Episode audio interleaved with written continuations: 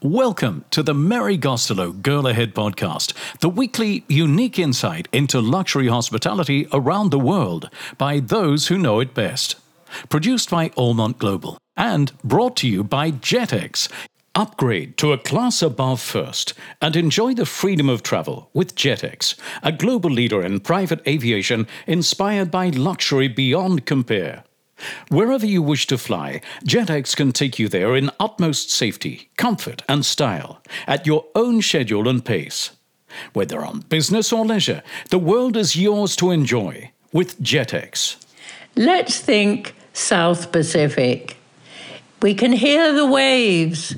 We can hear people smiling. We can see them smiling. We can feel it all. And we look at the great products there Perhaps we think first of the Brando, and it is called the Brando because it was owned by Marlon Brando. And his great friend, Richard Bailey, is now in charge of the Brando Resort and several other resorts in the South Pacific.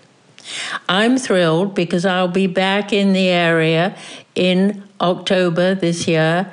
I am going on a Windstar celebration cruise around the islands, and you'll be hearing from me then. But right now, you're going to be hearing me chatting with Richard Bailey, owner of the Brando and several other resorts in the South Pacific. Okay, uh, Richard, who are you? What do you do? Uh, well, I'm. Uh, my name is Richard Bailey. I am the president of uh, a resort group in French Polynesia called Pacific Beachcomber.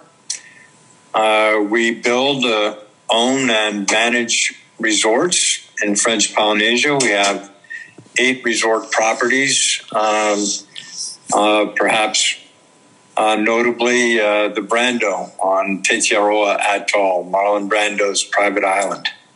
How did you come into contact with Marlon Brando, Richard? Uh, Marlon called me out of the blue in 1999, inquiring uh, about uh, how I could help him with his island. Uh, he had heard of an American married to a local girl uh, in the hotel business. And I think he thought that sounded something like him. And um, which, of course, we're not alike at all. but there began a, a friendship and a, um, um, a conversation over many years about what could be the future of his island. And you have made that island now into a world class brand. Now, I've got to admit, Richard, I have not yet been there. I, I gave up counting countries a long time ago. I've been to other parts of French, French Polynesia, but not to your island. How does one get there for a start? Uh, well, on uh, international arrivals, of course, to French Polynesia are at the Papeete's uh, Faa'a International Airport.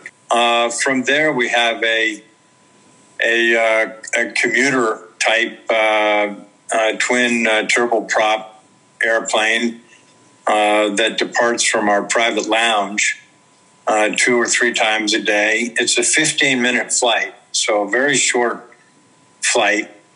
Um, and one arrives uh, as soon as you take off, you can see the atoll. It's only 35 miles from Tahiti. Um, and so it's a very, very short flight.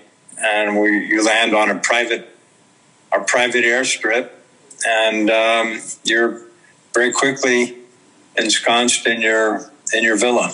And tell me about the island. How big is it? How many villas are there? And what am I going to do if I'm a guest, if I'm a customer, consumer? Answer those questions, Richard. Yes, well, the atoll is being an atoll means that it doesn't have any volcanic topography in the center of the lagoon. It's all have been subsided. Uh, so you have just a dozen islets or motus, we call them in Tahitian, surrounding uh, an interior lagoon. Um, our built environment is on one only of the 12 motus. Uh, the rest of the atoll is a completely uh, well preserved uh, sanctuary uh, that is the, your playground, basically. The atoll is five miles across, uh, so rather small. And the, the Brando Resort itself is on the Motu, a Motu that measures about 150 acres so rather small also. You can easily walk around the Motu on the beach in, in an hour or so. Um, we have 35 villas. Uh, so um, you're you're going to you're going to be in a villa that is back from the beach. Uh, you can uh, enjoy uh, the lagoon. Uh, we have lagoon tours we have whales. We have uh, seven species of bird that tropical birds that are pretty much only found on this atoll in in French Polynesia. Uh, we have a, so it's a very the island is has a very storied past. Um, going back to the Tahitian kings, it was the exclusive retreat of Tahitian kings for many centuries. Um, so it has a, a very deep uh, and precious uh, spot in the in the hearts and the psyche of the Tahitian people. But uh, uh, uh Richard, if I can interrupt a moment, this is fine for the consumers, for the customers. Must be a great challenge to get people to work on this uh, at yeah. this beautiful well, resort, aren't they? Because I mean, hospitality people are gregarious, just like you and all our mutual friends. We're friendly people. We love people. Here, you're putting them on an island.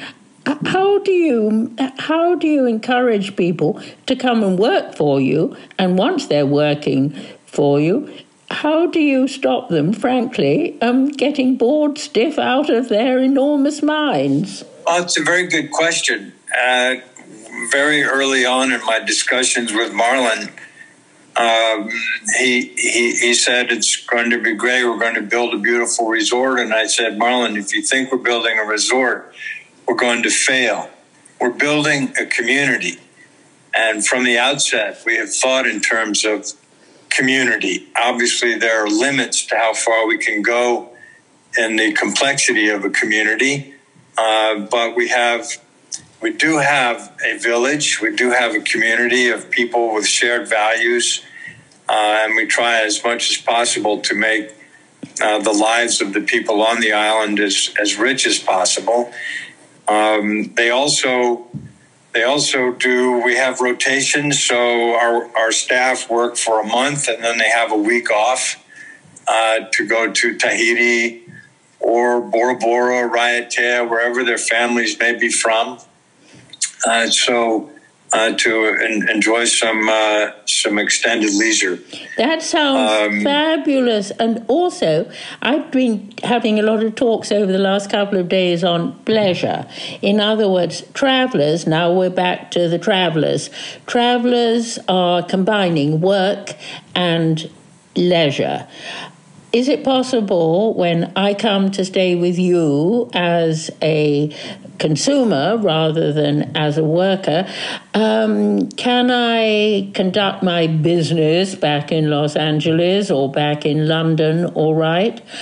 What I'm basically asking is you have good connectivity, you have everything that people want, right?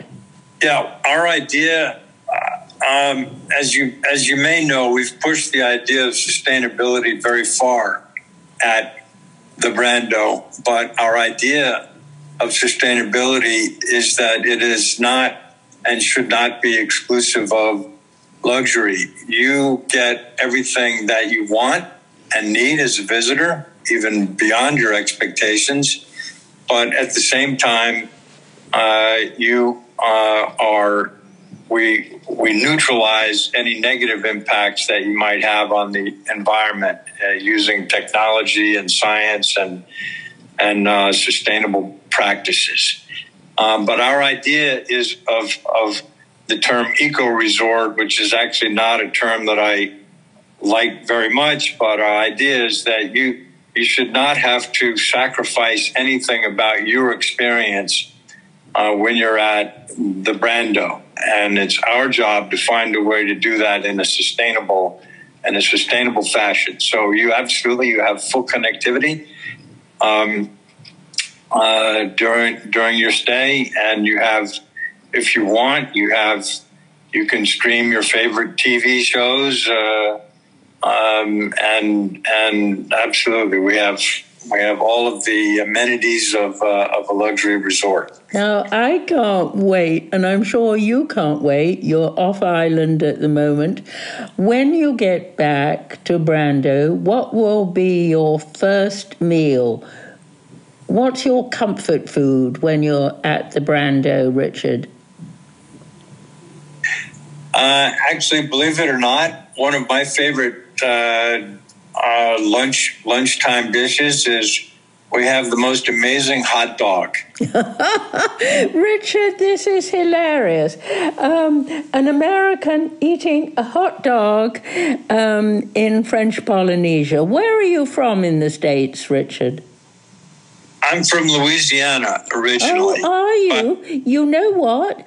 I'm a colonel of Louisiana, which means that I can summon up an army if I want in Louisiana. I've got a big proclamation. And the name of that great chef I used to visit a lot in Louisiana, John Folse, was it? I love Louisiana, but I've never had a hot dog there. Richard, how did you become a hotelier rather than a Louisiana businessman? Uh, well, long time ago, I visited Tahiti and uh, met a girl. And um, well, met a girl. But that That's... doesn't answer why you became a hotelier. Because you, um, uh, in Tahiti, oh. you could have gone into import, export, translation, French to American. Why did you become a hotelier? How did the girl inspire the hotel business? Yeah, you've pretty much named the three things that one can do on a small island in the Pacific. and, uh, tourism is is is the main industry in many insular economies of the of the South Pacific.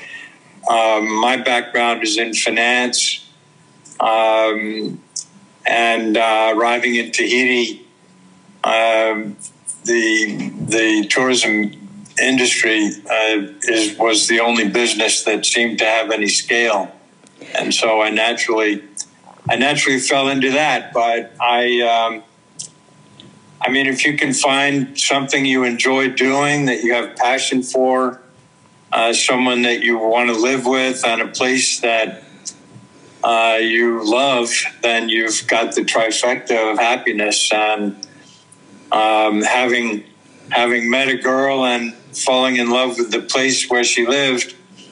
Uh, the only thing I needed was something that I enjoyed doing, and I really, really enjoy uh, the the hospitality business. I aren't we? Are, aren't we both lucky? We have a lifestyle that so many people envy. It's hard work, but the hard work is worth it.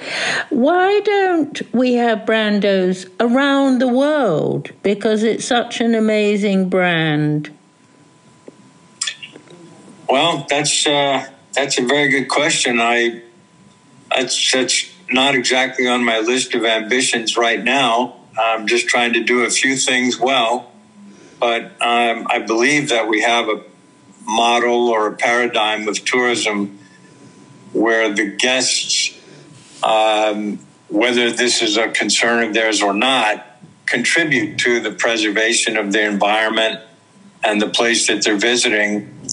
Um, and, and that preservation in and of itself begets uh, an enriching uh, uh, tourism experience for the future of visitors to the to the place. So it's a it's a virtuous cycle, and um, I think that if more if more uh, hospitality properties uh, behave this way, that uh, the industry would be would be the better for it. It certainly would. I'd like, but I'd like to persevere with this brand O. Take off the O at the end, and you have the ultimate brand.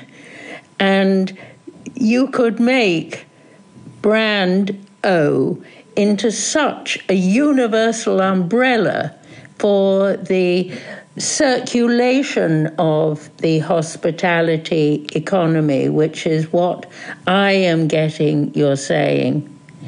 Perhaps we should talk a little bit about your other seven properties. What are they, Richard? Well, we have properties under under uh, a the, under a mid market brand named Mai Tai. That's spelled uh, M I T I. M A I T A I, like the drink, okay, which means yes. means very good. I love it. I love it. I love it. Oh, and yes, are, are you doing any more? Uh, you see, you have the you, you have the Mai Tai brand and.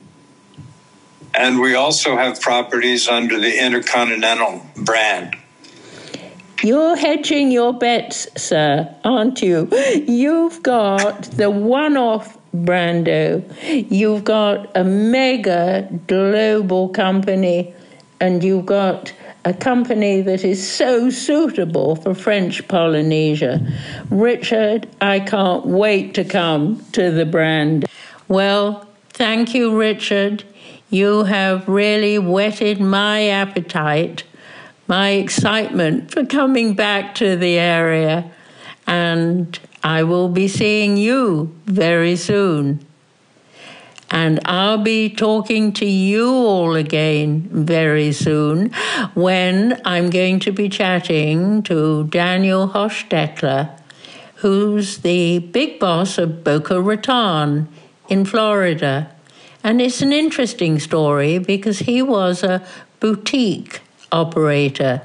He ran little tiny hotels, and suddenly he was asked, and he said no several times, but finally he succumbed and took the challenge of running the massive complex that is Boca Raton.